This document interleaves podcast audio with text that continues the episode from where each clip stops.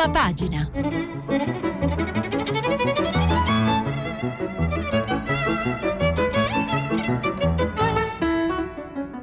Questa settimana i giornali sono letti e commentati da Carlo Tecce, giornalista del Fatto Quotidiano. Per intervenire telefonate al numero verde 800 050 333. SMS e WhatsApp anche vocali al numero 335 5634 296. Buongiorno da Prima Pagina, sabato 14 settembre 2019, è fine settimana. Quindi un po' di stanchezza per tutti, ma anche il tempo di bilanci sui giornali, sui temi che abbiamo affrontato questa settimana, come quelle della composizione del governo, la fiducia, il rapporto con l'Europa. Quindi ci sono dei sondaggi, c'è anche della cronaca importante per quanto riguarda un'inchiesta che coinvolge i vertici di Autostrade per l'Italia. Ricorderete che è la società che gestisce il tratto autostradale, molti tratti autostradali in Italia, ma soprattutto quello del ponte Morandi, tragicamente crollato, ma non fatalmente crollato. Questa è l'ipotesi delle inchieste il 14 agosto di un anno fa. E dunque cominciamo da Repubblica, la nostra consueta panoramica sui giornali.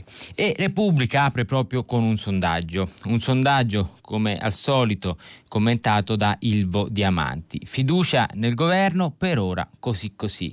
Conte 2, gradimento al 44%, Lega primo partito ma in flessione e soprattutto Salvini. Il PD è stabile, i 5 Stelle sono in ripresa. La lista dei sottosegretari, prevalenza dei maschi e poco nord. Il ministro Provenzano, fermare l'emigrazione dal sud. Poi sulla sinistra il commento di Massimo Giannini, avanti piano fra nuovo corso e vecchi difetti. Vediamo un po' quante strade dovrà percorrere la cosa giallorossa prima di essere chiamata a governo. La risposta non soffia nel vento, come cantava il poeta. Ora che la nave è partita e deve in qualche modo navigare, dipende invece dalla fiducia che i nocchieri nutrono in se stessi e trasmettono agli italiani ancora storditi dalla crisi di Ferragosto.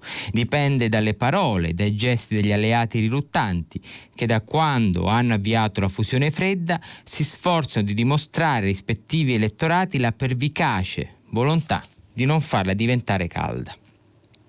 Gli indizi di una svolta si vedono su questioni cruciali come le relazioni euroatlantiche e l'immigrazione. La discontinuità c'è davvero, finalmente declinata nei termini della responsabilità occidentale e non più della sovranità putinista. Sulla destra un commento, le idee di Gustavo Zagrebelsky, non cancelliamo il diritto ai diritti, e sotto l'altro commento con il voto in Israele alle porte, le paure di Netanyahu, il più forte, firma prestigiosa e sempre acuta di Bernardo Valli. Di Israele se ne è parlato anche poco fa a Radio 3 Mondo. Foto centrale che annuncia l'uscita in edicola oggi del settimanale culturale Robinson Salgado, spegnere i giorni del fuoco, l'Amazzonia raccontata dal celebre fotografo. Adesso vediamo il Corriere della Sera, eccolo qua. L'Europa avvisa la Germania, apertura di taglio economico e politico anche, chi può investa di più, è la risposta dall'Italia. E Weidmann della Bundesbank, la banca centrale tedesca, attacca Draghi, l'italiano presidente della Banca Centrale Europea, e gli dice superato il segno. Il debutto di Gualtieri all'Ecofin, Dombrovskis, il vicepresidente della Commissione Europea, sulla flessibilità decideremo caso per caso. L'articolo che poi andremo a leggere è di Federico Fubini, sulla sinistra, editoriale commento economico, la paura che frena l'Unione, Lucrezia Reichlin. E poi sulla destra le notizie della fine, anche faticosa questa, della composizione del governo con la nomina di 42 tra viceministri e sottosegretari per un totale di 65 membri del governo. La squadra dei vice, eccola, i renziani accusano, esclusi tutti i toscani. I servizi del Corriere della Sera da pagina 4 a 11. Anche qui c'è un sondaggio di Nando Pagnoncelli, gradimento, sale Conte e Salvini è ripresa. Diciamo, dice il contrario di quello che ha sostenuto poco fa Repubblica. La geografia del sottosegretario, il caffè di Massimo Gramellini, anche oggi lo leggiamo. Da Boschi in giù, i renziani lamentano che, per fare un dispetto a Renzi, nel governo del Conte Rosso non ci siano sottosegretari toscani. Forse intendevano dire renziani. No, hanno detto proprio toscani. Come se Matteo I fosse il granduca della Lopolda e qualsiasi discriminazione patita da un peone grellino di Montevarchi o da un francesciniano di Grosseto, per non dire da un Di Maiano degli Uffizi, figura quasi mitologica, andasse considerata come rivolta personalmente a lui. Se questa è la logica, d'ora in poi in un film senza comparse toscane andrebbe interpretato come un attacco a Benigni e una scuola senza supplenti di italiano residenti a Firenze, come un tentativo di opurare Dante. Mi immagino la vitaccia che attende Renzi nei prossimi anni. Dietro ogni inglese che disdice un casale nel Chianti ci sarà la longa manus Zingaretti. Eventuali mareggiate in Versilia andranno a scritta in uno starnuto di Enrico Stainuoloso Letta, smanioso di metterlo in cattiva luce con Greta Thunberg, e l'ubriaco che fa la pipì in Piazza Signoria non avrà per caso bevuto il vino prodotto da D'Alema? Un cavallo del Palio che manda il suo fantino a gambe all'aria è un equino riottoso, oppure il messaggio in codice di qualche ronzino renziano a cui era stato promesso un sottosegretariato? Per non parlare dei ricori dati, ma più spesso non dati, alla Fiorentina. Impossibile non scorgervi l'alto patronato europeo dell'ex amico Gentiloni, che tra l'altro sembra sia pure juventino. La Stampa, Autostrade, il PD apre alla revoca, il sottosegretario Cancelleri del Movimento 5 Stelle, fermiamo questi approfittatori sociali. Crolla il titolo di Atlantia. Atlantia, vi spiego, la società che è proprietaria e controllante dell'Autostrade per l'Italia. Ponte Morandi, inchiesta bis, nell'occhiello leggiamo ancora sulla Stampa, report ammorbiditi, 9 misure cautelari, coinvolti tecnici e funzionari. Se lo Stato non fa più i controlli. Il commento di Marcello Sorgi, leggiamo un po', era inevitabile che gli sviluppi della nuova inchiesta di Genova sui controlli di sicurezza sulla rete autostradale riaprissero la ferita, che tarda a rimarginarsi dopo oltre un anno, delle 43 vittime del crollo del Ponte Morandi, e si tirassero dietro la polemica sulla revoca della concessione alla società Atlantia, controllata da Benetton, che i 5 Stelle vorrebbero estromettere dalla gestione di oltre 3.000 chilometri di autostrade italiane, anche prima che ne venga accertata l'eventuale responsabilità penale, scelta a cui la Lega nel precedente governo e il PD in quello attuale sono contrari. Insomma, anche questo sarà terreno di scontro politico.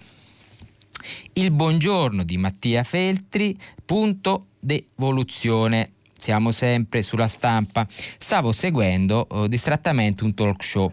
Si parlava di Green New Deal, politiche ecologiche, precisa Feltri tra parentesi, quando ho sentito l'europarlamentare grillino Dino Giarrusso accusare qualcuno di voler arricchire i signori del petrolio che hanno inquinato il mondo. Non so a chi si riferisse né a chi si rivolgesse, anche perché sono caduto dalla sedia e ho perso conoscenza. Una balordaggine da villaggio vacanze che noi altri non ripetiamo più dalla quinta elementare, quando abbiamo scoperto che il primo petroliere salvò le balene col grasso delle quali si alimentava l'illuminazione pubblica nell'Ottocento. Ma senza la metterla troppo giù bucolica e senza essere ingegneri dell'ENI, si dovrebbe sapere che il petrolio il mondo l'ha inquinato, ma soprattutto lo ha migliorato. Senza petrolio non avremmo avuto navi, aerei, treni, trasporto pubblico, asfalto, acciaierie, gomma plastica, non solo bottigliette, guardate la plastica della vostra vita, i campi si coltiverebbero con la zappa, non ci sarebbe distribuzione di ortaggi, frutta, carne, pasta, latte, vestiti, scarpe, non ci sarebbe nylon, fibre sintetiche, niente forniture ospedaliere, strumenti medicinali, siringhe, cannule, guanti, camici sterili, niente fabbriche, niente elettrodomestici, milioni di posti di lavoro in meno, si vivrebbe peggio, si mangerebbe peggio, si morirebbe prima. Il vero problema del petrolio, oltre all'inquinamento, è che si esaurirà presto e bisognerà trovare o perfezionare energie rinnovabili e pulite, se no toccherà tornare alla candela e all'alambicco, non per niente l'esatto punto di evoluzione dei 5 Stelle. Il Fatto Quotidiano, l'apertura sempre su Autostrade: adesso cacciateli, a Autostrade vergogna senza fine, 3 arresti, report falsi dei tecnici ASPI sui viadotti anche dopo il crollo del Morandi, un dirigente ammette mentiglie al processo sulla strage di Avellino. E poi sulla sinistra, sorrisi europei per Gualtieri, schiaffi tedeschi per Mario Draghi, vecchi amori, Salvini rivede B che gli regala il predellino TV e cede alla piazza. La Verità: finalmente hanno fatto un governo contro la disoccupazione, la loro, manuale cencelli e coltellate, la squadra dei sottosegretari è completata, ha regalato un posto a 42 persone, ma ha creato molti più scontenti, soprattutto tra i renziani. Giuseppe Conte, questo Giuseppe, non Giuseppe, citando Trump, non sta più tanto sereno. E poi arresti in Autostrada, anche qui falsificati i report dopo il crollo del Morandi. Il Sole 24 Ore, privatizzazioni, nuovo piano per incassare 5-6 miliardi. Il governo giallorosso si prepara ad aggiornare entro il 27 settembre l'obiettivo di privatizzazioni per il 2019 previsto dal NADEF, da 18 miliardi fino ad almeno adesso 5-6 miliardi, con un proposito importante: realizzare le cessioni entro i 4 mesi che mancano alla fine dell'anno. L'unica strada percorribile in tempi rapidi appare la cessione di quote di società pubbliche alla Cassa Depositi e Prestiti, tra queste Poste, Enav, STM oppure Eni, oggi controllate dal Ministero dell'Economia. La condizione perché Eurostat non sollevi obiezione è che venga trasferita anche la governance e che ci sia una logica industriale. E poi foto di Merkel, investimenti ecosostenibili, la svolta green dell'Europa, sia vice sottosegretari Castelli e Misiani al MEF. Ancora dal Sole 24 Ore: al via la rivoluzione digitale in banca, più concorrenza nell'offerta di servizi.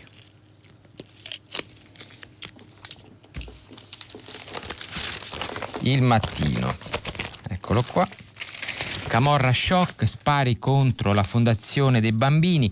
Napoli, raid nel rione visitato a Mattarella dopo l'agguato dello zainetto. Casellati al Mattino, intimidazioni inaccettabili, riscatto della cultura. Allarme di Ossina ad Avellino per un incendio in una fabbrica nella zona industriale.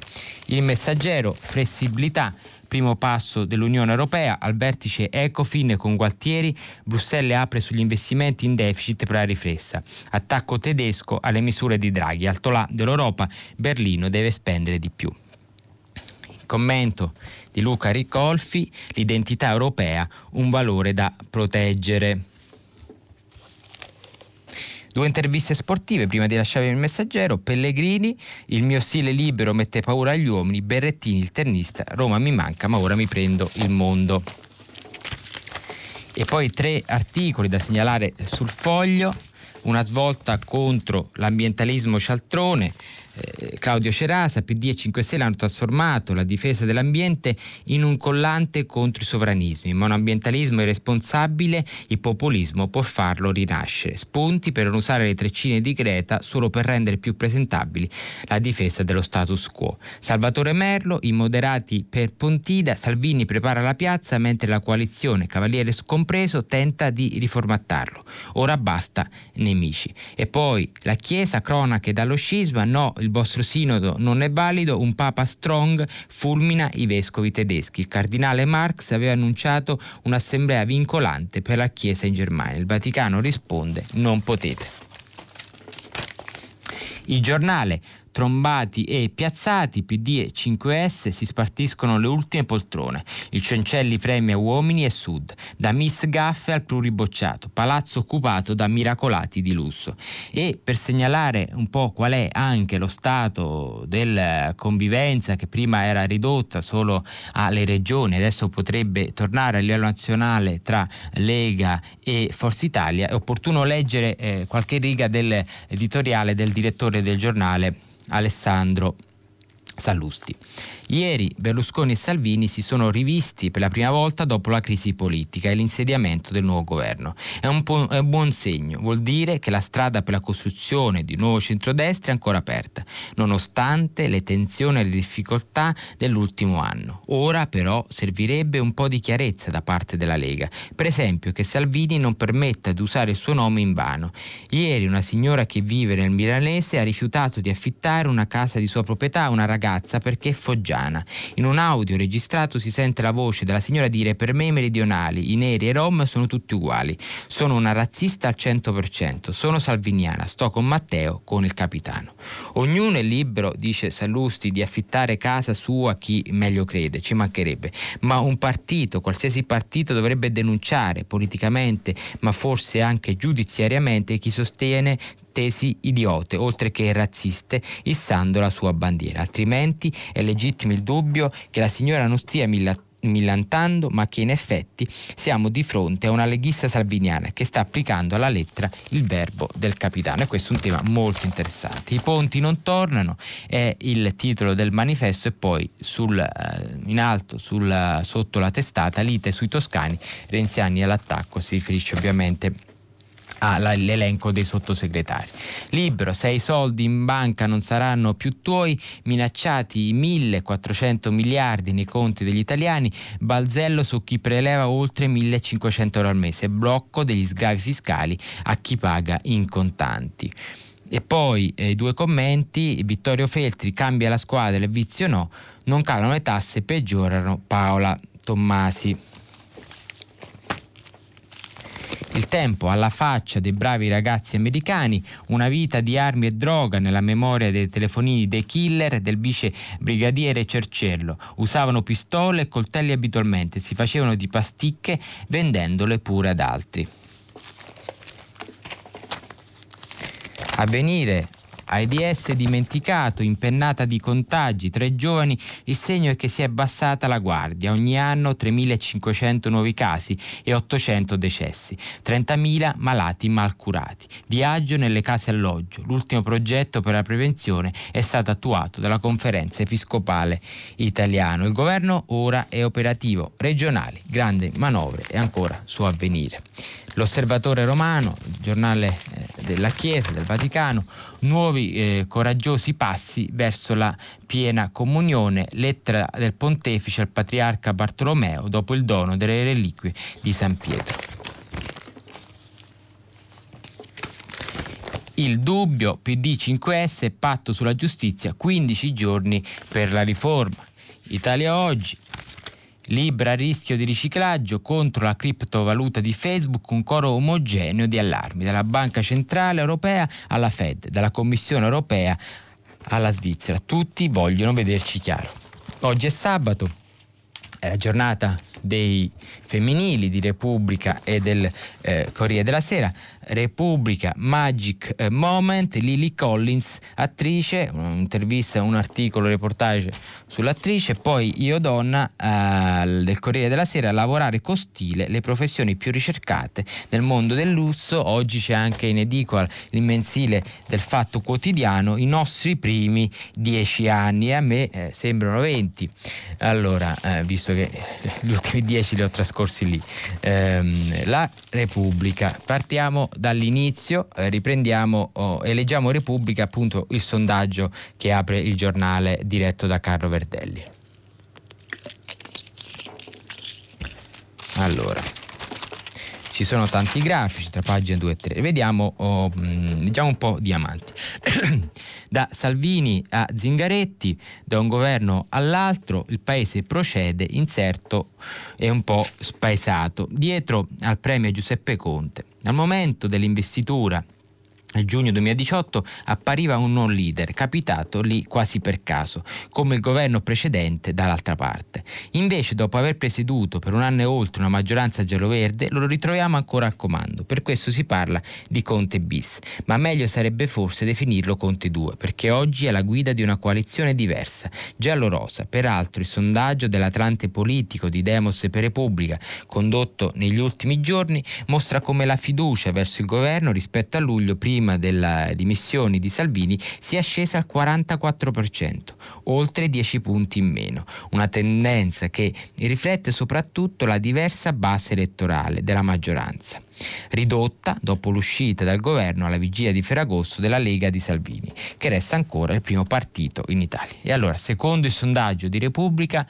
queste sono le stime di voto aggiornate a questa settimana di settembre, quindi alla metà del mese di settembre. La Lega voterebbero oggi per la Lega il 32,5% degli italiani, a luglio erano il 35,3%, il PD è al 22,3%, sostanzialmente simile il dato di luglio, 22,5%, il Movimento 5 Stelle è in crescita, 20,8%, a luglio era 17,6%, cresce anche Fratelli d'Italia 7,4%, a luglio era 6,2%, e in questo modo Fratelli d'Italia supera Forza Italia data al 6,5% anziché a 7 di luglio, e poi tutte le altre liste di sinistra e le altre liste centriste arrivano intorno al 7-8%. La fiducia nei leader, il leader in cui gli italiani ripongono più fiducia è Giuseppe Conte con il 55%, anche se a luglio era del 64%. Paolo Gentiloni è arrivato al 47% e al secondo posto Matteo Salvini al 46%. Quarto leader più apprezzato Giorgia Meloni 44%, poi Nicola Zingaretti 41%, Franceschini 40%, Emma Bonino 37%, più giù Luigi Di Maio 35%, Carlo Calenda 32%, Giovanni Toti 31%, Alessandro Di Battista 30%, New Entry Roberto Speranza 28%, Berlusconi 26%, Renzi 25% e Grillo 23%. Restiamo su Repubblica per leggervi un po' la sintesi della giornata di ieri, della politica e della polemica dei sottosegretari. Primato del centro-sud, Conte chiude la squadra con i sottosegretari. Nei 5 Stelle cade un altro tabù. Cancelleri lascia il ruolo di deputato regionale e diventa viceministro alle infrastrutture. È un governo a spinta meridionale, scrive Emanuele Lauria, pagina 4. Con Salvini e la Lega l'opposizione. Giuseppe Conte battezza un esecutivo che ha una presenza da primato di esponenti del centro-sud, 36 tra ministri, vice sottosegretari, contro i 26 provenienti dall'altra metà dell'Italia. E se la Campania è la terra con il maggior numero di titolari di dicasteri, ben 4, la Sicilia ha invece il record assoluto di rappresentanti nella squadra giallorossa, 9. Di contro, intere regioni del nord non hanno neppure un rappresentante. Il caso delle piccole Val d'Aosta e Trentino, ma pure della Liguria e soprattutto della Toscana, che diventa terreno di scontro dentro il PD, con la protesta dei renziani che sospettano una vendetta nei confronti dell'ex premier. Protestare sono anche i dem friulani, rimasti all'asciutto e senza neanche un riconoscimento per l'ex governatrice Deborah Serracchiani alla vigilia data nell'elenco delle nomine di Palazzo Chigi.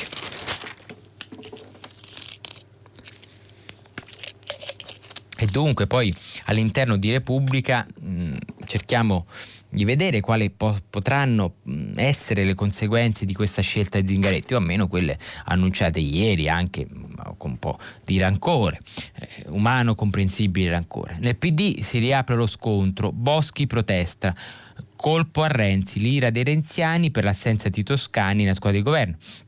L'ex ministra rottura, se torna Bersani, Zingaretti basta con questo tormentone. Poi retroscena di Tommaso Ciriaco, quei 31 parlamentari pronti alla scissione dopo la Leopolda, sono 26 deputati e 5 senatori. Renzi per ora frena gli ultra, aspettiamo la convention, appunto la convention che si terrà a Firenze, la Leopolda, dove Renzi riunirà i comitati di azioni civili, prevista dal 18 al 20 ottobre.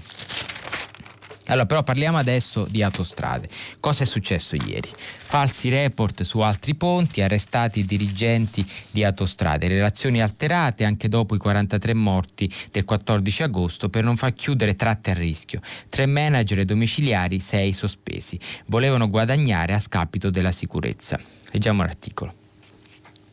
Il loro scopo era il lucro, prima di tutto, anche nei settori che debbono occuparsi della sicurezza, pure dopo il crollo del Ponte Morandi che fece 43 morti. Lo scrive il GIP Angela Luntini in ordinanza di custodia cautelare che ieri ha fatto scattare gli arresti domiciliari per 2 dirigenti di Autostrade, Lucio Ferretti Torricelli, responsabile dell'ufficio opere d'arte, e Gianni Marrone, direttore del tronco di Bari, e per Massimiliano Giacobbi, responsabile divisione esercizio di Spea, società società gemella delegata al monitoraggio della rete autostradale. E per evitare le chiusure dei tratti autostradali, persino dopo il disastro del 14 agosto 2018, insieme ad altri dirigenti delle due società che fanno capo ad Atlantia alteravano i report, nascondevano cioè i difetti delle strutture persino agli ispettori della vigilanza del Ministero delle Infrastrutture, tutti nei loro ruoli di pubblici ufficiali, essendo le due società affidatarie di un bene dello Stato, tanto che la misura cautelare della sospensione dall'esercizio per la durata di 12 mesi, con l'interdizione allo svolgimento di qualsiasi attività ad esso inerente, è giunta anche ad altri 5 dirigenti di SPEA. Ma cosa si dicevano in queste telefonate? Come brigavano questi dirigenti di Autostrade? Lo leggiamo nel pezzo della stessa pagina, nel basso, ha sempre la firma di Giuseppe Filetto e Marco Lignana. Con un tiro sul quel viadotto la resistenza ai limiti, ma poi il permesso passava. Leggiamo l'articolo. Nella notte tra il 21 e il 22 ottobre scorsi, sul viadotto Pecetti, autostrada A26, nell'entroterra genovese, è passato un carico eccezionale da 141 tonnellate. 2 giorni prima Andrea Indovino, tecnico di SPEA, a proposito dello stato di salute di quel ponte, della possibilità di far transitare quel tir, si sfogava così con una collega. 2 punti, apri virgolette. La verifica non è soddisfatta. Ci siamo spinti oltre. Capisci che più andiamo oltre, più rosicchiamo i margini di sicurezza, soprattutto perché siamo tutti consapevoli che nessuno ha fatto l'attack a quel viadotto. È un viadotto che ha delle problematiche, non è possibile una superficialità così spinta dopo il 14 agosto, cioè vuol proprio dire che la gente coinvolta non ha capito veramente un tubo. Come si fa a chiedere una verifica su un manufatto ammalorato con un trasporto eccezionale che lo porta ai limiti della sua resistenza, con un ponte che è appena venuto giù? Chiudi virgolette, punto. A questo punto ci vorrebbe, scusate il gioco di parole, una pausa e tanta indignazione, ma continuiamo. Le preoccupazioni di Indovino però si fermano di fronte al peso del committente illustre Autostrade, e infatti scrive il GIP che per riuscire a redigere comunque una positiva relazione di transitabilità vengono utilizzati dati falsati sullo stato di salute del viadotto Pecetti, tanto che l'ingegnere che aveva redatto la relazione originaria si trova il contenuto modificato a sua insaputa. Del resto, leggendo l'ordinanza del GIP, c'è ben altro oltre a Pecetti. A proposito del viadotto Po Lillo sulla A16 Napoli-Canosa, ancora Indovino dice al consulente esterno Angela Andrea Salcuni: quei documenti alla fine glieli ho emessi io, però siccome sono stati fatti in parallelo diversi aggiornamenti, togli questa frase, metti quella frase, smussa che l'armatura è diversa quella che è. È un po' incomprensibile quello che si è detto, perché sono trascrizioni di intercettazioni, però il senso l'avete certamente capito e colto.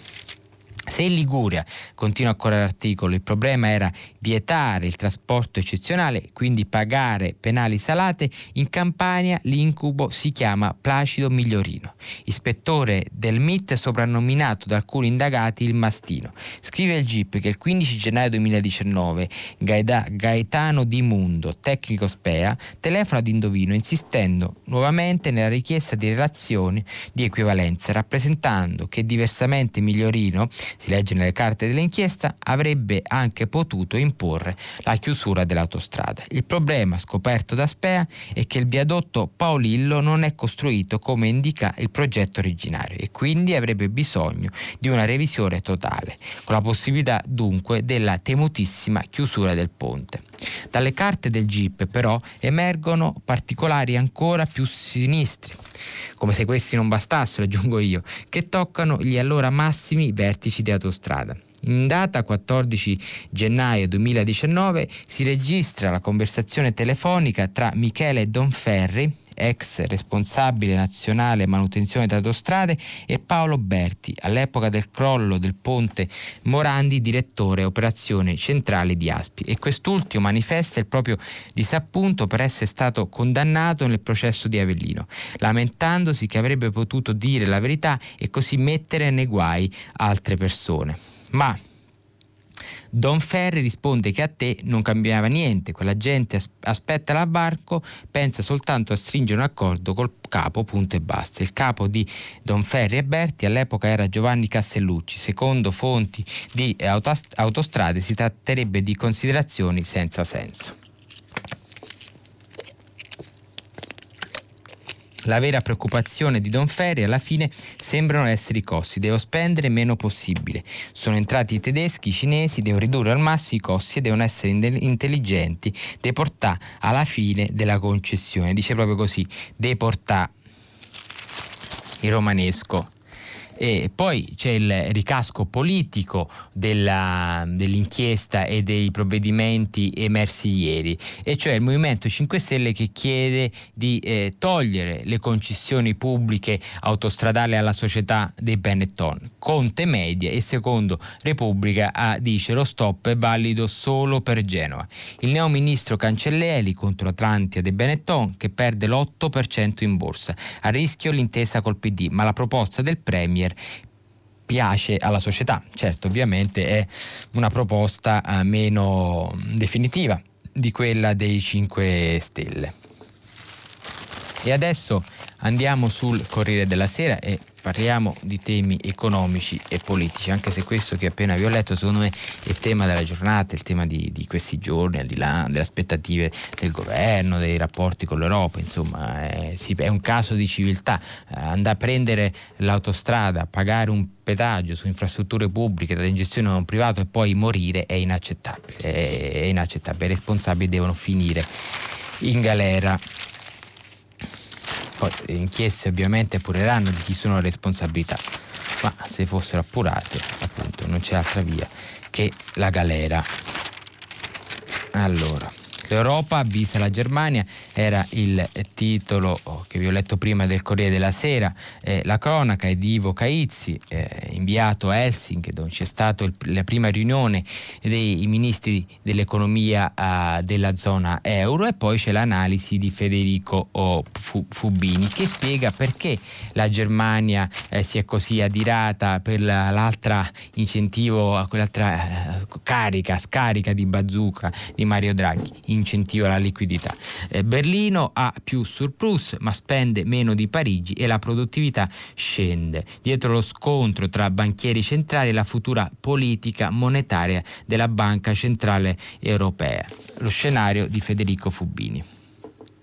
C'è un attimo della conferenza stampa di Mario Draghi l'altro ieri a Francoforte che spiega perché i rapporti con Jens Weidmann e Klaas Knot siano così tesi. Sono poche parole ma lasciano intendere che i dissapori tra il presidente della Banca Centrale Europea e i due rispettivamente presidente della Bundesbank e della Banca Nazionale d'Olanda non sono personali, non solo perlomeno, vanno anche al cuore dell'identità dell'area euro nei prossimi anni. Il problema è balenato a un cenno di Draghi, quando l'italiano ha detto che le modifiche alla dichiarazione introduttiva della sua conferenza stampa erano state concordate all'unanimità. Fra queste ce n'è una che riguarda direttamente Germania e Olanda, i paesi di Weidmann e Knot. È il passaggio in cui la BCE afferma, visti i rischi e l'indebolirsi delle prospettive, i governi con margine di bilancio dovrebbero agire per tempo e con efficacia. In altri termini, la Banca Centrale Europea per la prima volta formalizza qualcosa che Draghi aveva già detto più volte, con i bilanci in surplus, un'enorme accumulazione di sempre nuovo risparmio, un costo sotto zero dell'indebitamento e la crescita infrenata, la Germania è probabilmente già in recessione. Per i governi di Berlino e dell'AIA, secondo Draghi, è tempo di agire. Dovrebbero spendere di più per investire e aiutare così il resto dell'Europa. Draghi ha risposto decisamente sì a chi gli chiedeva se il suo fosse un messaggio ai politici che devono mettersi in gioco perché la BCE non correrà sempre a sabotaggio. L'Italia ha rivendicato con un filo di durezza il lavoro di questi anni, quasi sempre con i voti contrari di Weidmann. Tutto ciò che vedete in Europa, la creazione di 11 milioni di posti di lavoro, la ripresa, la crescita sostenuta, tutto è stato largamente il prodotto della politica politica monetaria della Banca Centrale Europea. C'è stato ben poco di altro. Poi appunto la stoccata, stavolta l'invito ai governi di Germania e Olanda a cambiare rotta e investire di più è arrivato da Francoforte all'unanimità, cioè anche con l'assenso di Weidmann e Notte. Questa è la frase più spiazzante per il presidente del Bundesbank, perché lui in prima persona non ha mai preso posizioni del genere. Al contrario, benché i dati tedeschi dell'industria, dall'export alla fiducia delle imprese cadano sempre di più, per adesso Weidmann nel suo paese sta dicendo il contrario. Resta sulla linea ortodossa, il governo di Berlino non deve reagire alla frenata dell'economia e vale il freno costituzionale al debito, che rende qualunque stimolo di bilancio simile a un errore di arrotondamento. Weidmann non ha mai trovato nulla da ridire sul fatto che dal 2009 in Francia gli investimenti in totale superino del 25% del prodotto lordo quelli della Germania. Il messaggio di Draghi dunque deve essere stato avvertito da Weidmann con un'accusa, ipocrisia e scarso coraggio. Restiamo sul Corriere della Sera e leggiamo le cronache dal centrodestra. Salvini e Berlusconi provano a ripartire faccia a faccia. Forza Italia e Lega insieme in piazza e asse contro il proporzionale. L'ex premier, chi sostiene il governo, è fuori. Matteo Salvini ha mantenuto la promessa. Nei prossimi giorni vedrò Berlusconi, ma la sua visita al Cavaliere, nell'ufficio di Via Rovani a Milano, presente anche Licia Ronzulli, non è stata solo di cortesia, perché stavolta i buoni rapporti con l'alleato sono una necessità. Regionali, fronte comune in Parlamento, legge elettorale e rapporti con Toti sono stati i temi principali al centro del confronto tra i due leader, e su tutti Salvini ha interesse a rinsaldare l'asse per lottare contro il governo abusivo. È andato benissimo, ha assicurato Berlusconi, e dalla Lega confermano. L'incontro ha sancito almeno il primo passo del rilancio della coalizione di centrodestra dopo mesi di rapporti molto tesi.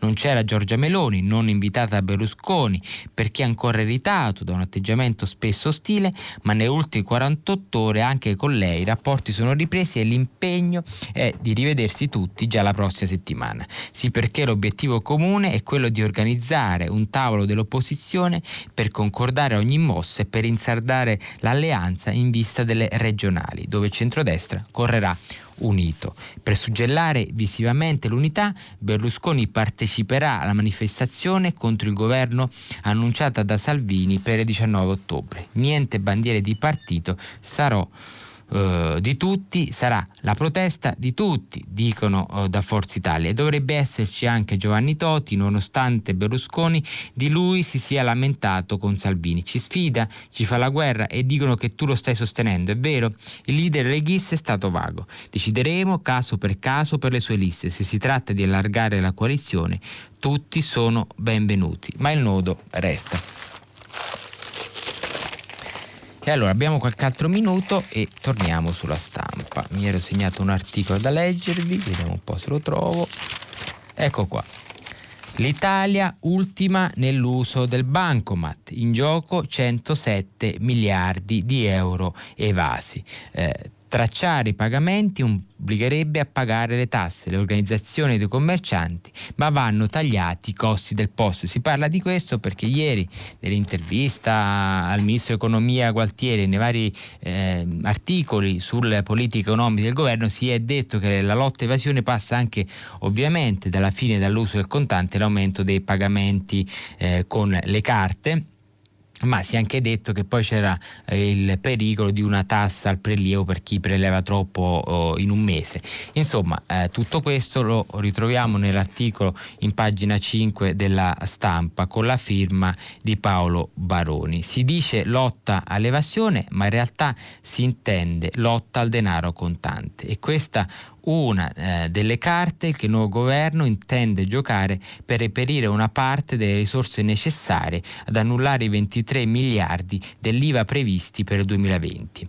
C'è un'evidente correlazione tra diffusione dei pagamenti in contante ed evasione, ha spiegato ieri Antonio Misiani, nuovo vice ministro dell'economia in quota PD, secondo il quale ora occorre proseguire il percorso avviato con l'introduzione della fattura elettronica, che ha già dato risultati importanti. importanti, e dello scontrino elettronico che entrerà in vigore a gennaio, incentivando l'uso della moneta elettronica. I numeri parlano chiaro. In Italia, secondo le stime del Ministero dell'Economia e delle Finanze, l'evasione raggiunge quota 107 miliardi di euro. Da sola l'IVA non versata, secondo l'ultimo rapporto della Commissione Europea, raggiunge 33,7 miliardi di euro, il livello più alto in tutta l'Unione Europea. A fronte di 550 miliardi di euro di pagamenti effettuati in contanti, quelli tracciabili si ferma a 280 miliardi. In media ogni settimana un italiano effettua infatti 12 pagamenti cash, appena 2 utilizzando moneta elettronica, con il risultato che rispetto a una media europea superiore a 100 transazioni pro capite anno effettuate, in Italia ne vengono fatte meno della metà. Rischio e evasione. In generale il contante risulta leggermente meno utilizzato al nord e più diffuso al centro e al sud, ma il grado di rischio e evasione è sempre più alto nelle zone del paese dove l'attività economica è più vivace, per esempio il nord-est, l'Emilia-Romagna e la Toscana. Partendo da questa fotografia, dopo che dal 1° settembre la Banca d'Italia ha introdotto un'ulteriore stretta chiedendo alle banche di segnalare versamenti e prelevi ogni mese superiore alla soglia di 10.000 euro, il governo giallorosé potrebbe introdurre un'altra serie di misure e di correttivi. Al momento non dovrebbe essere toccato il tetto all'uso dei contanti, che il governo Renzi aveva riportato a quota 3.000 euro da 1.000 imposti da Monti, perché il programma non lo prevede, ma piuttosto si punta su incentivi e nuovi vincoli. E poi, sempre dall'economia della stampa, investimenti green, l'Unione Europea è possibilista, ma serve una direttiva della Commissione.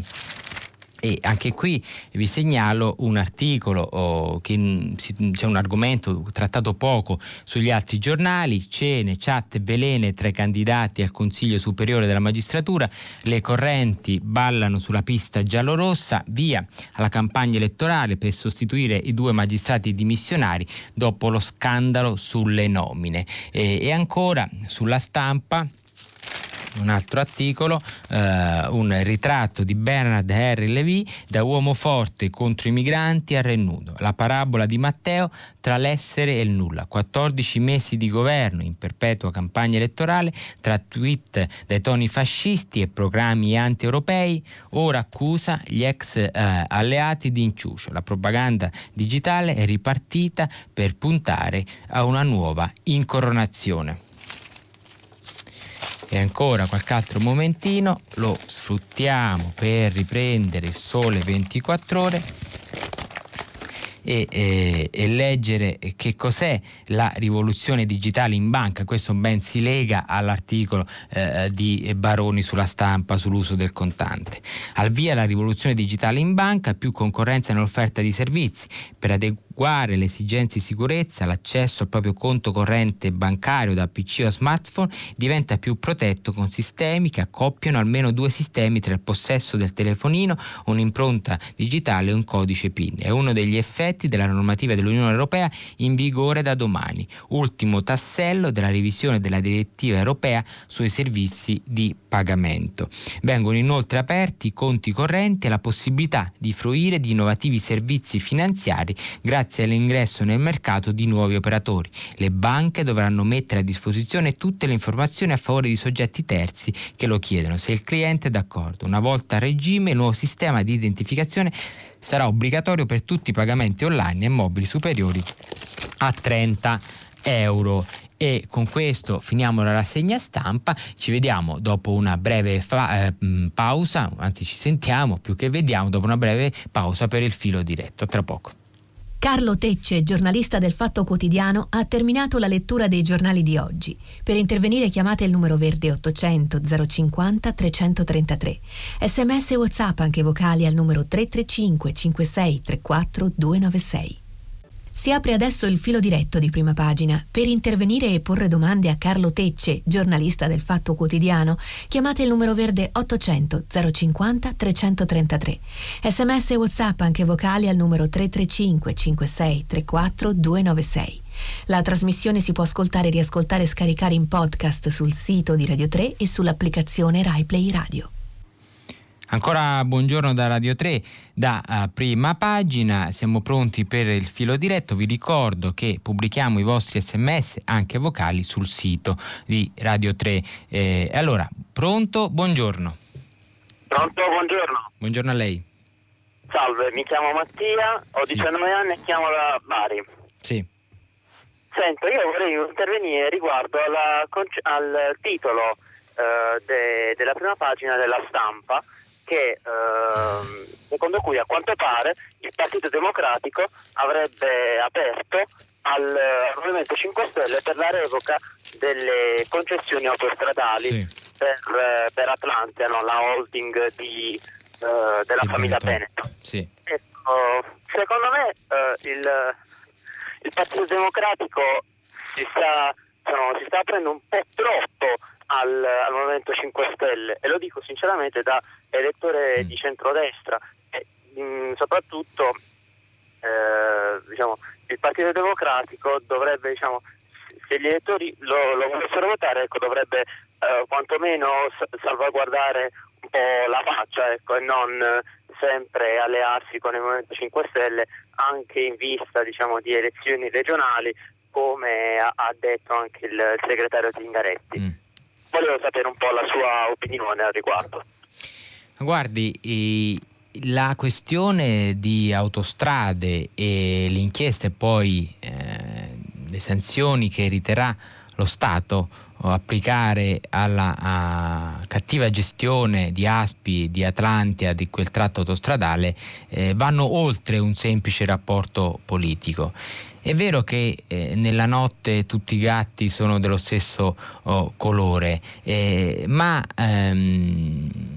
su questa questione dove è in gioco la credibilità delle istituzioni e la sicurezza dei cittadini, ne parlavo durante la lettura dei giornali, nel senso che è inaccettabile che si possa pensare di poter morire prendendo un tratto autostradale pubblico dato in gestione a un privato che ha ottimi margini di profitto sia dalla sigla, sin dall'inizio, dalla firma sigla delle concessioni. Ecco, in questo caso il PD fa bene a seguire 5 Stelle sulla strada, appunto, scusate il gioco di parole, della massima severità nei confronti degli eventuali responsabili, che dovranno essere accertati dalla magistratura. Per adesso tutti i documenti tecnico-scientifici hanno detto che quel ponte non è caduto per una questione di fatalità, ci sono delle responsabilità umane e questi vanno perseguiti secondo leggi, come sta facendo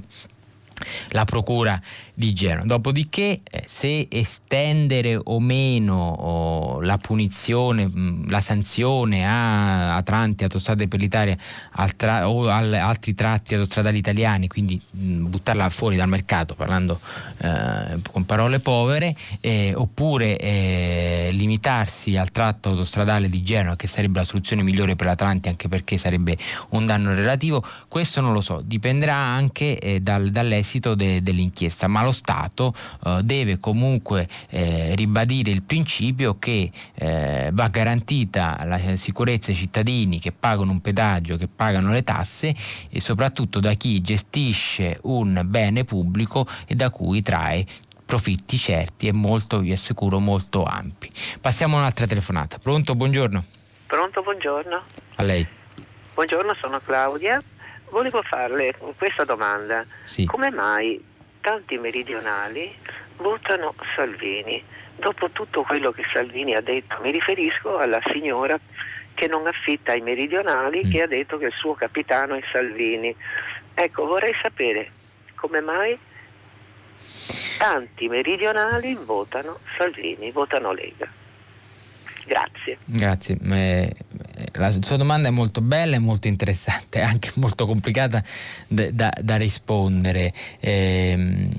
Innanzitutto possiamo dire che la Lega è figlia al sud di una cultura, cioè la cultura mi riferisco non a una cultura politica, no, ma a quello che è stato il ventennio berlusconiano, sia politico che televisivo. E quindi Salvini, lì dove anche le TV di Berlusconi sono state molto forti, e lì dove ancora Forza Italia ha qualche presidio, Salvini è entrato con la sua propaganda, che dal punto di vista della logicità ha poco da condividere con gli interessi del sud. L'autonomia del nord si scontra con la crescita del sud. L'idea di un liberismo sfrenato, secondo me, si scontra con il sud, che è quello della Lega, una Lega che ha varie versioni, quindi potrei essere impreciso.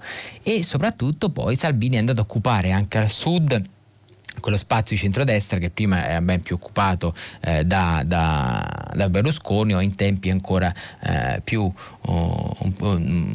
po' più lontani dalla destra.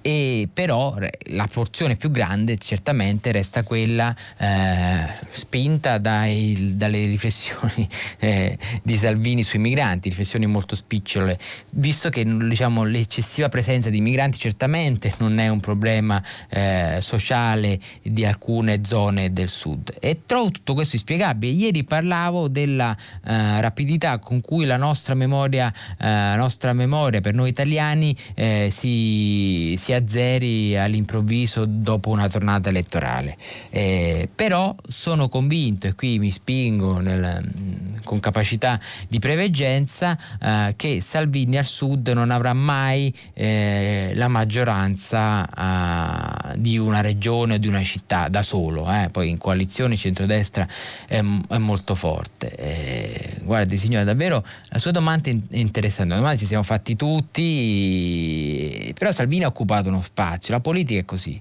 è anche risposto a una domanda di sicurezza, e anche a una domanda di sentirsi di nuovo riaffermare una voglia italiana di farsi valere, di farsi sentire in Europa, visto che per anni poi l'Europa è stata agitata, e non sempre a torto, come matrigna.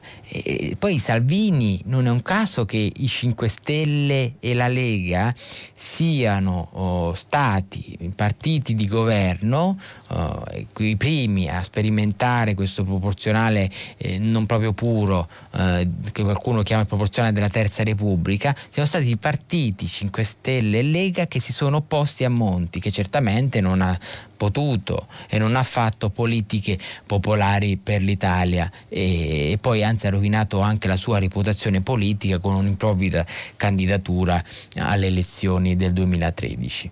Passiamo a un'altra telefonata. Pronto? Pronto? Salve, buongiorno. Mi chiamo Sergio Catagliotti e chiamo da Catania. Prego, buongiorno. Io volevo intervenire sull'università, integrando in parte il discorso che è stato fatto dall'ascoltatore ieri, non mi ricordo se il terzultimo o il penultimo, sì, che è intervenuto sull'università.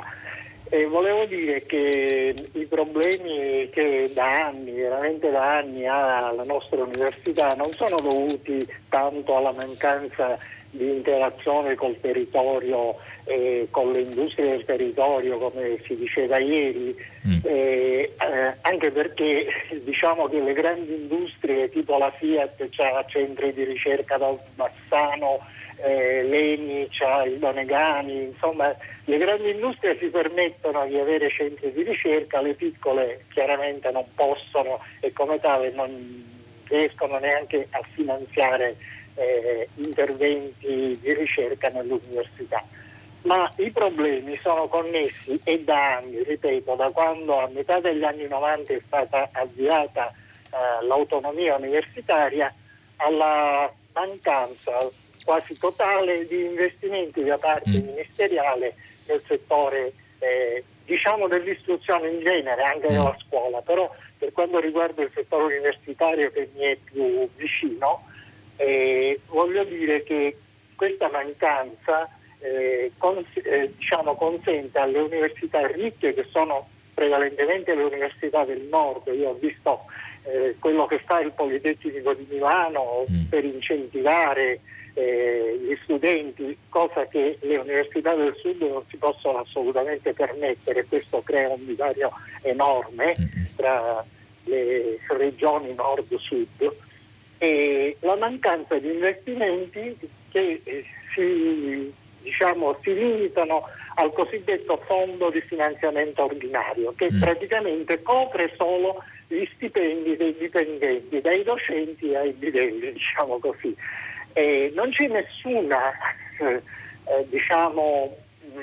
intervento per quanto riguarda la ricerca, che è fondamentale, e questa ricerca non viene, una volta lo era posta in parte dal CNR, ormai pochissimo, non viene neanche finanziata dagli istituti di ricerca tipo CNR, INFM, INFM, Istituto di Ultracustide, insomma chi più ne ha più ne metta.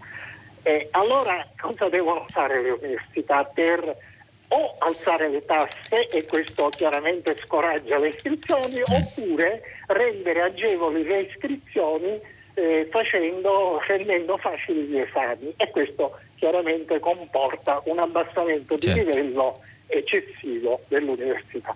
Ecco, questi sono i veri problemi, cioè la mancanza di fondi stanziati, investimenti stanziati nel campo dell'università e della scuola in genere.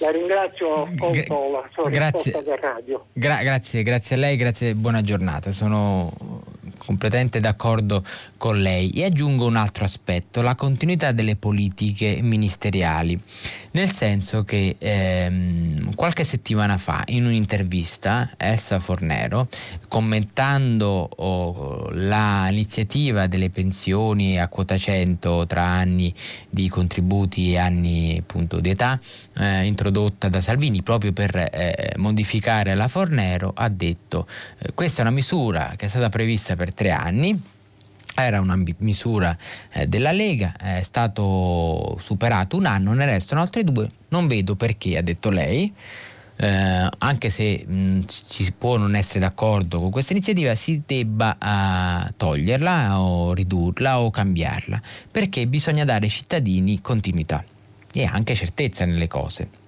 Dunque, traslo questo argomento, lo porto all'università. Ogni ministro dell'università, dell'istruzione, c'è una riforma della scuola, dell'università, e cambia l'esame di Stato, e cambia il modo per reclutare i docenti, e cambia questo e cambia quell'altro. Non è possibile. E visto che nella Repubblica ha avuto 66 governi e forse anche più di 66 ministri dell'istruzione, magari qualcuno dice non lo so, controlleremo, è difficile immaginare che ci possa essere oggi continuità, ma proprio oggi la continuità va cercata e trovata. Per quanto riguarda i fondi e i finanziamenti, altra questione: i tagli lineari alle spese, come diceva lei, anche diciamo ancillari dell'università, hanno dato poca certezza di gestione degli stessi atenei. Alla fine l'unico via di sfogo può essere quella di aumentare le tasse, non è possibile, oppure aumentare la quantità per avere più introiti. Io ricordo che fino a qualche anno fa si parlava di incentivare le iscrizioni all'università con dei forti sgravi fiscali e con delle forti fasce per non far pagare nulla, come si è pensato per gli asili nido, e sono d'accordo con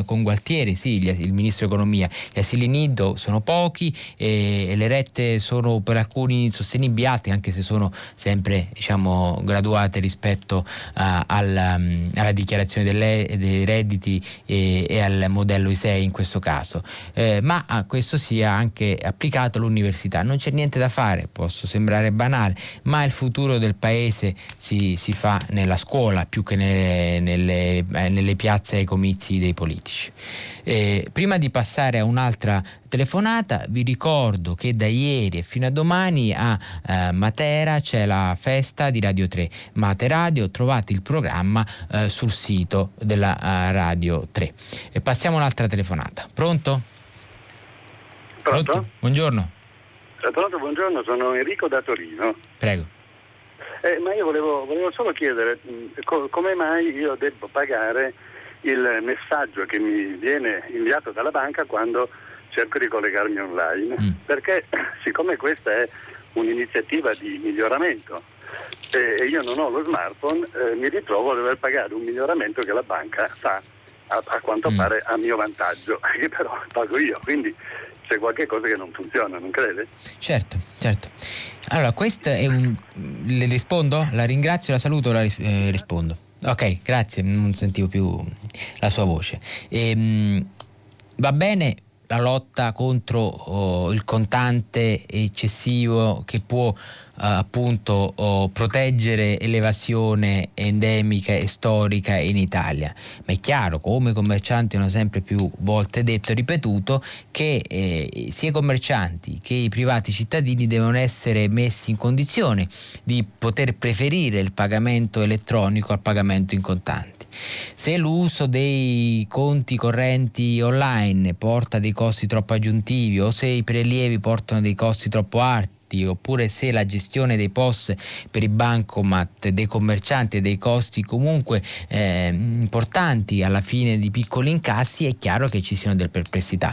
Ora, secondo me sono perplessità e sono dei problemi facilmente risolvibili, e che la lotta all'evasione sia molto molto più preziosa, e quindi lo Stato, il governo, la politica dovrebbe intervenire in questo senso, e neanche secondo me con tanti sforzi.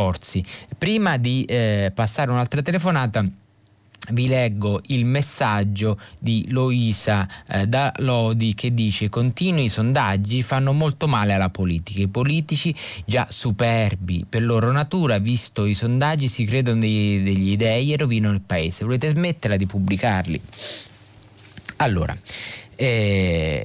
la sondaggite è una malattia della politica neanche tanto recente, ma più che essere utilizzata per capire gli orientamenti in periodi elettorali, è adesso il sondaggio uno strumento che viene troppo utilizzato per capire quali provvedimenti proporre al giudizio della pubblica opinione, o quali atteggiamenti avere, o quali dichiarazioni fare. Questo è la sintesi della democrazia istantanea, è come quei giochi che ti danno subito il risultato, e quindi si fanno tanti tentativi e si ha un successo dopo alcuni buoni tentativi, che ovviamente è effimero.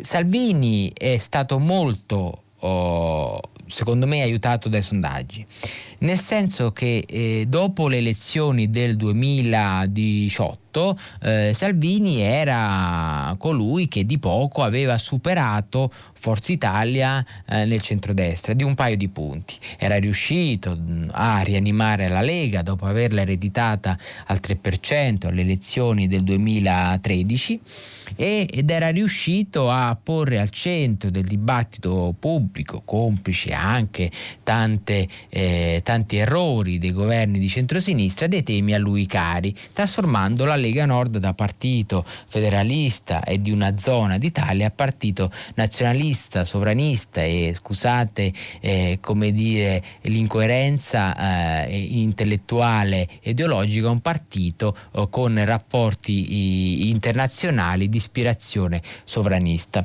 Ecco, Salvini è riuscito in tutto questo, e dal voto del marzo 2018 fino alle europee ha visto che i sondaggi gli davano una spinta, ogni qualvolta portava al centro del dibattito pubblico il tema dei migranti, e fino alla fine dei suoi giorni da ministro dell'interno ha utilizzato sempre lo stesso schema, bloccando le navi, creando il dibattito, facendo analizzare le ONG dai commentatori televisivi a lui vicino, polemiche, poi gli interventi internazionali, risposte piccate, 10 giorni di detenzione, e poi i migranti giustamente, per fortuna, sbarcavano. Adesso di tutto questo sapete nulla? No, ci sono sempre sbarchi, ci sono sempre arrivi, ma se ne sa molto meno, perché la voce di Salvini è molto forte.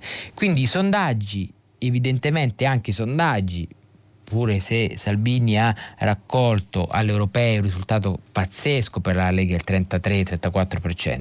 I sondaggi certamente avranno influito nella scelta d'agosto di Salvini di andare a riscuotere il consenso nazionale con un voto anticipato. E molto spesso i sondaggi possono anche dare una lettura sbagliata e parziale della realtà, no? Quando un partito decide di tentare la strada di un provvedimento innovativo, c'è sempre un sondaggio che viene fatto per capire gli umori, ma poi se si cambia si può sbagliare. I sondaggi danno eccessiva prudenza da un lato per rispondere a Luisa e eccessiva superbia dall'altro per recitare sempre il messaggio di Luisa. Lei dice, volete, la nostra radioascoltatrice dice, volete smetterla di pubblicarli? Ma sono utili in alcune circostanze, nel senso, oggi il sondaggio sul gradimento del Presidente del Consiglio e del nuovo governo ha un suo significato e anche porta in dote una certa curiosità ai lettori, perché c'è stata una svolta, un cambiamento, si è vissuto un mese intenso dal punto di vista politico. Meno sono interessanti certamente i sondaggi settimanali, che ogni volta danno una variazione dello 0,1% o 0,2%, ma attenzione, come dicevo prima all'inizio, e poi la smetto, prometto, i sondaggi non servono tanto a capire quanto sia a un determinato momento il livello del consenso elettorale o la possibile stima di risultato non elettorale, ma sono utilizzati male, troppo, prima, durante e dopo iniziative delle politiche, non della politica, dei governi e dei partiti. Tant'è vero che se voi andate sul sito di Palazzo Chigi, nella sezione dei piccoli contratti, degli acquisti che fa la Presidenza del Consiglio dei Ministri, vedete che ci sono da sempre sondaggi che vengono fatti e svolti per capire in quel momento, secondo alcune politiche o anche secondo un momento particolare, come può essere quello della sessione di bilancio, qual è l'approvazione della gestione del leader o del capo o del governo. E poi ci sono i sondaggi che fanno i partiti o anche singolarmente i leader. 8:26 quasi, passiamo un'altra telefonata. Pronto? Pronto?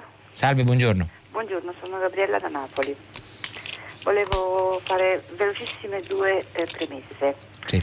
Io sono stata docente per 40 anni e quando impiegata statale ho pagato fino all'ultimo centesimo le tasse, ovviamente anche la sanità. Seconda premessa, ben 14 anni fa sono stata investita e praticamente mi hanno distrutto la vita per questo investimento e sono stata dichiarata invalida al 100%. Va bene. Ora, che cosa sta succedendo in Campania e anche in altre regioni? Che a un certo punto, in maniera trasversale, praticamente tolgono la sanità, insomma, tolgono la possibilità di avere queste cose, queste leggi, chiamiamole così.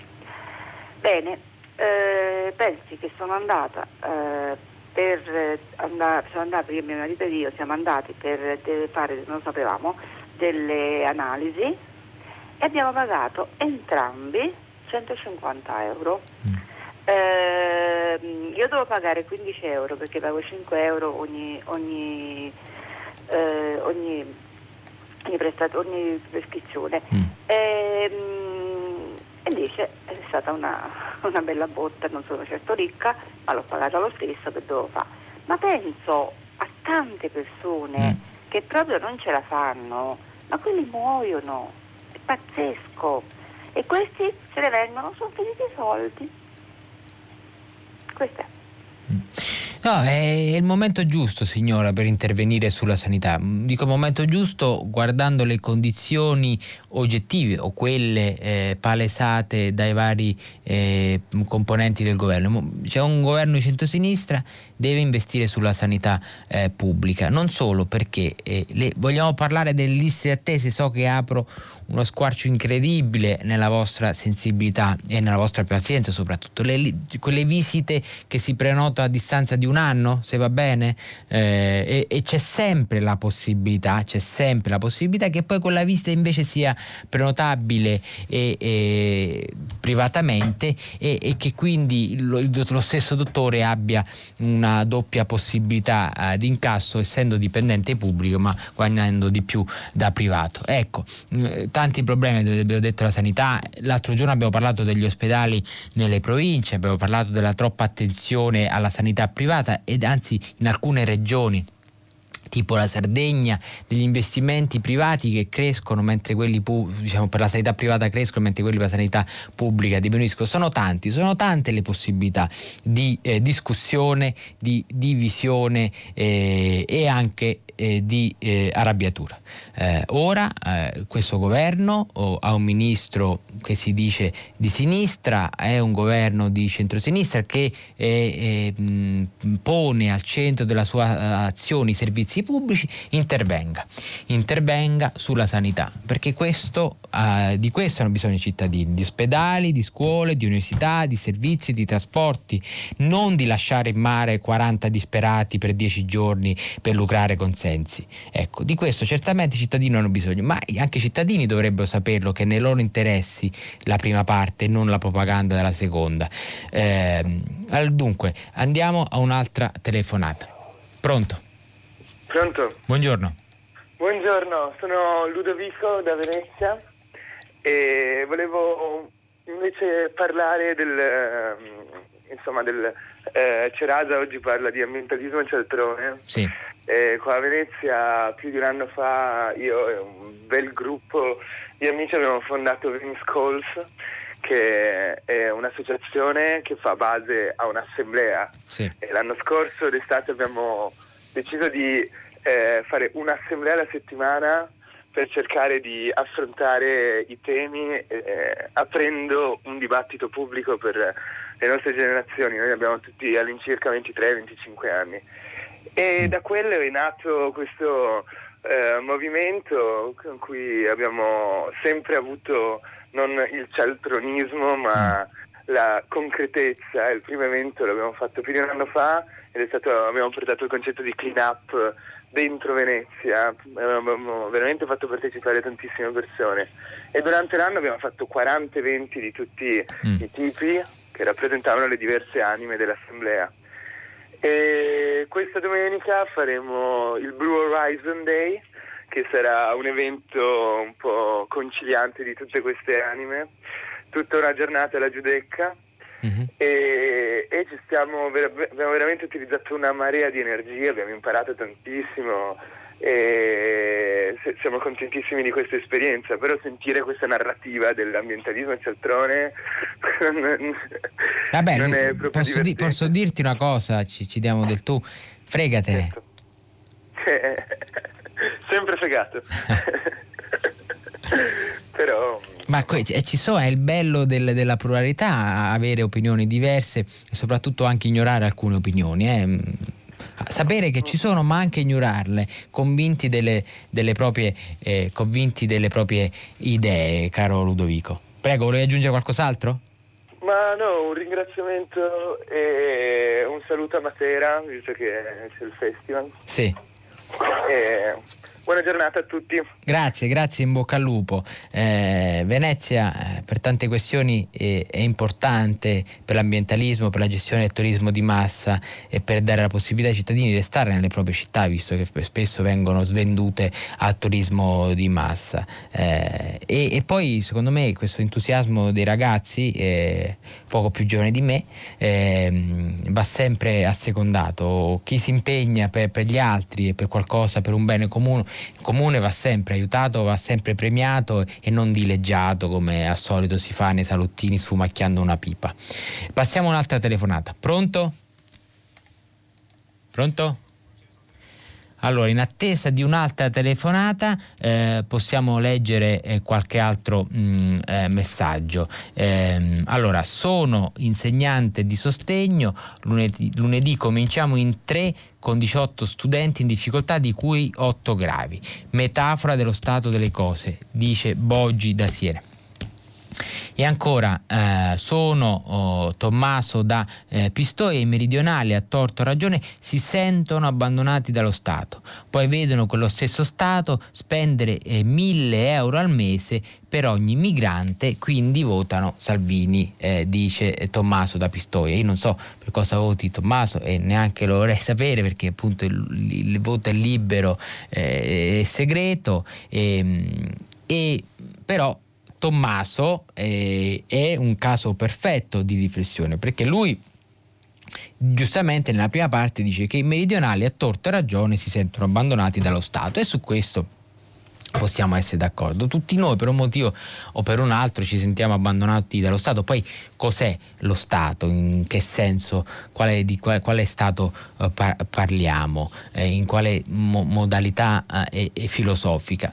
Poi aggiunge Tommaso, poi vedono quello stesso Stato, vedono i meridionali, dice Tommaso che sta a Pistoia, quindi Tommaso pensa da Pistoia ai meridionali, che i meridionali pensano che lo Stato intanto spende 1.000 euro al mese per ogni migrante.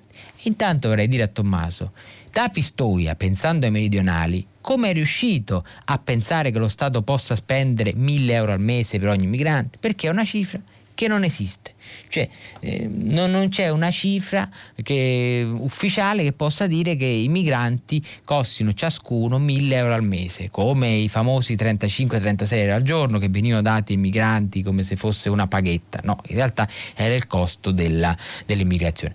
Parliamoci ancora per un momento con chiarezza, nel senso, abbiamo detto in questa settimana, e io vengo qui da diversi anni e ogni anno parliamo sempre di migranti, sempre.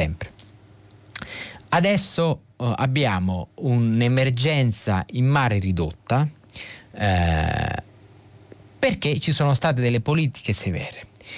Parliamo di emergenza migranti ridotta nel Mediterraneo, ma non è finita e non finirà nei prossimi anni, decenni, il problema dell'emergenza, il problema dell'emergenza della povertà, delle guerre nell'Africa e negli altri paesi. E dunque l'Europa, i paesi più ricchi, devono farsi carico di questo e dell'emergenza che invece c'è umanitaria in Libia, paese, motivi storici e geografici, vicinissimo all'Italia, alla Francia, che ha molti interessi come l'Italia, interessi economici lì in Libia. Questo per dire che è vero che il governo italiano, come sempre, debba pretendere di più dall'Europa sull'immigrazione e che quindi venga rivisto il Trattato di Dublino, su cui tutti sono d'accordo, dalla Presidente della Commissione Europea all'ultimo degli europarlamentari, magari non del gruppo di Visegrad, ungheresi eccetera, però questa storia dell'immigrazione, questa storia dei migranti che ci rubano il lavoro, che bivaccano nelle città, che aprono esercizi commerciali, che vengono belli pettinati, profumati, Ecolife, deve finire, basta, è inaccettabile, insostenibile, è noiosa, ditevela allo specchio se volete. Passiamo un'altra telefonata, pronto? Buongiorno. Sono Lorenzo, siamo dalle Dolomiti. Che belle, che belle le Dolomiti, dico. Da quelle minori chiamo io, vabbè, che sono quelle che non usufruiranno delle Olimpiadi, dei benefici delle Olimpiadi, e nonostante siano patrimonio dell'umanità si stanno spopolando. Io chiamavo comunque per intervenire sul fatto di ieri dei 4 indiani morti, sì, nell'azienda agricola modello, come è stata definita, sì, anche da lei, la stalla modello. Io ho letto gli articoli. Sì, no, non scrivo che è stata definita stalla modello. Sì, è una stalla modello per un modello di sviluppo agricolo che ci ha portato ha portato l'agricoltura a essere una delle principali artefici della problematica climatica, perché il tipo di zootecnia intensiva, no, più o meno porta a un 30% le emissioni dell'agricoltura, no? Allora, la funzione della zootecnia da tempo, come ci ricordano ad esempio i codici Bordignon nel loro bel libro Il suolo, un patrimonio da salvaguardare, è sempre stata trasformare materiale povero delle zone più marginali in ricco letame. No? Invece oggi troviamo una zootecnia intensiva ed estensiva che attraverso la monocultura soprattutto di mais e soia occupa terreni che potrebbero essere adibiti alla produzione di cibo, e invece che produrre il ricco letame produce il povero liquame. Perché povero liquame? Perché il liquame, a differenza del letame, concima molto meno, fertilizza molto meno, ha un problema, non è stabile. No? Perché il letame diventi stabile c'è bisogno della lettiera.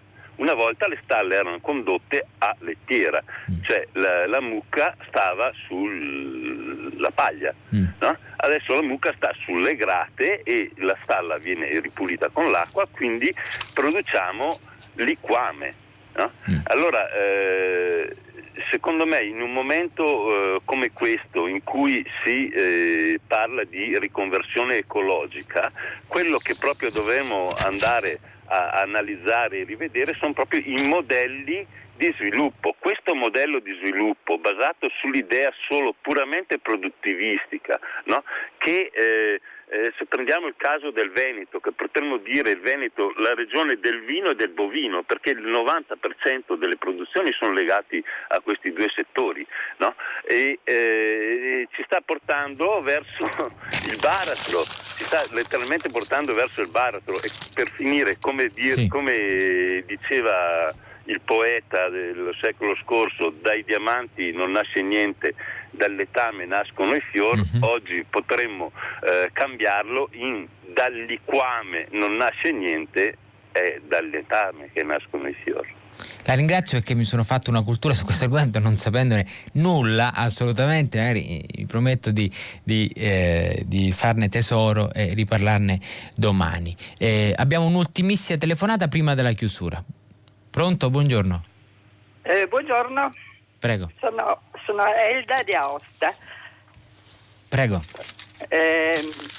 Volevo intervenire a proposito della tassazione dei prelievi in contante, perché non mi dà pace vedere girare le banconote da 500 e da 200 euro, che sicuramente se le bloccassero troverebbero molti più avrebbero molto più effetto sull'evasione. Sì, 500 li hanno ritirati, ma io ogni tanto, cioè, vedo dei servizi in cui si vedono ancora queste banconote da 500, perché in effetti quelle a chi servono?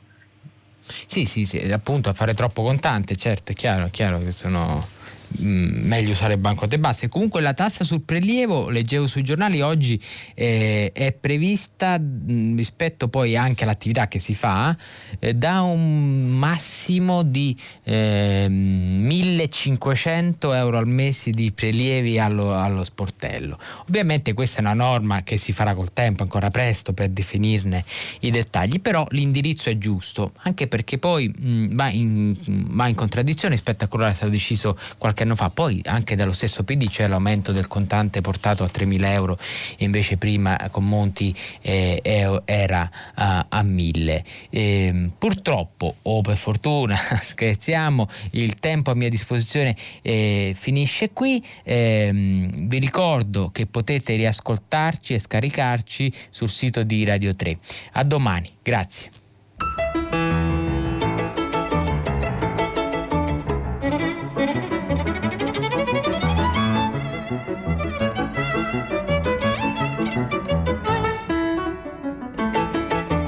Carlo Tecce, giornalista del Fatto Quotidiano, ha letto e commentato i giornali di oggi. Prima pagina è un programma a cura di Cristiana Castellotti. In redazione Maria Chiara Beranec, Natascia Cerqueti, Manuel De Lucia, Marco Pompi. Posta elettronica, prima pagina @rai.it. La trasmissione si può ascoltare, riascoltare e scaricare in podcast sul sito di Radio 3 e sull'applicazione Rai Play Radio.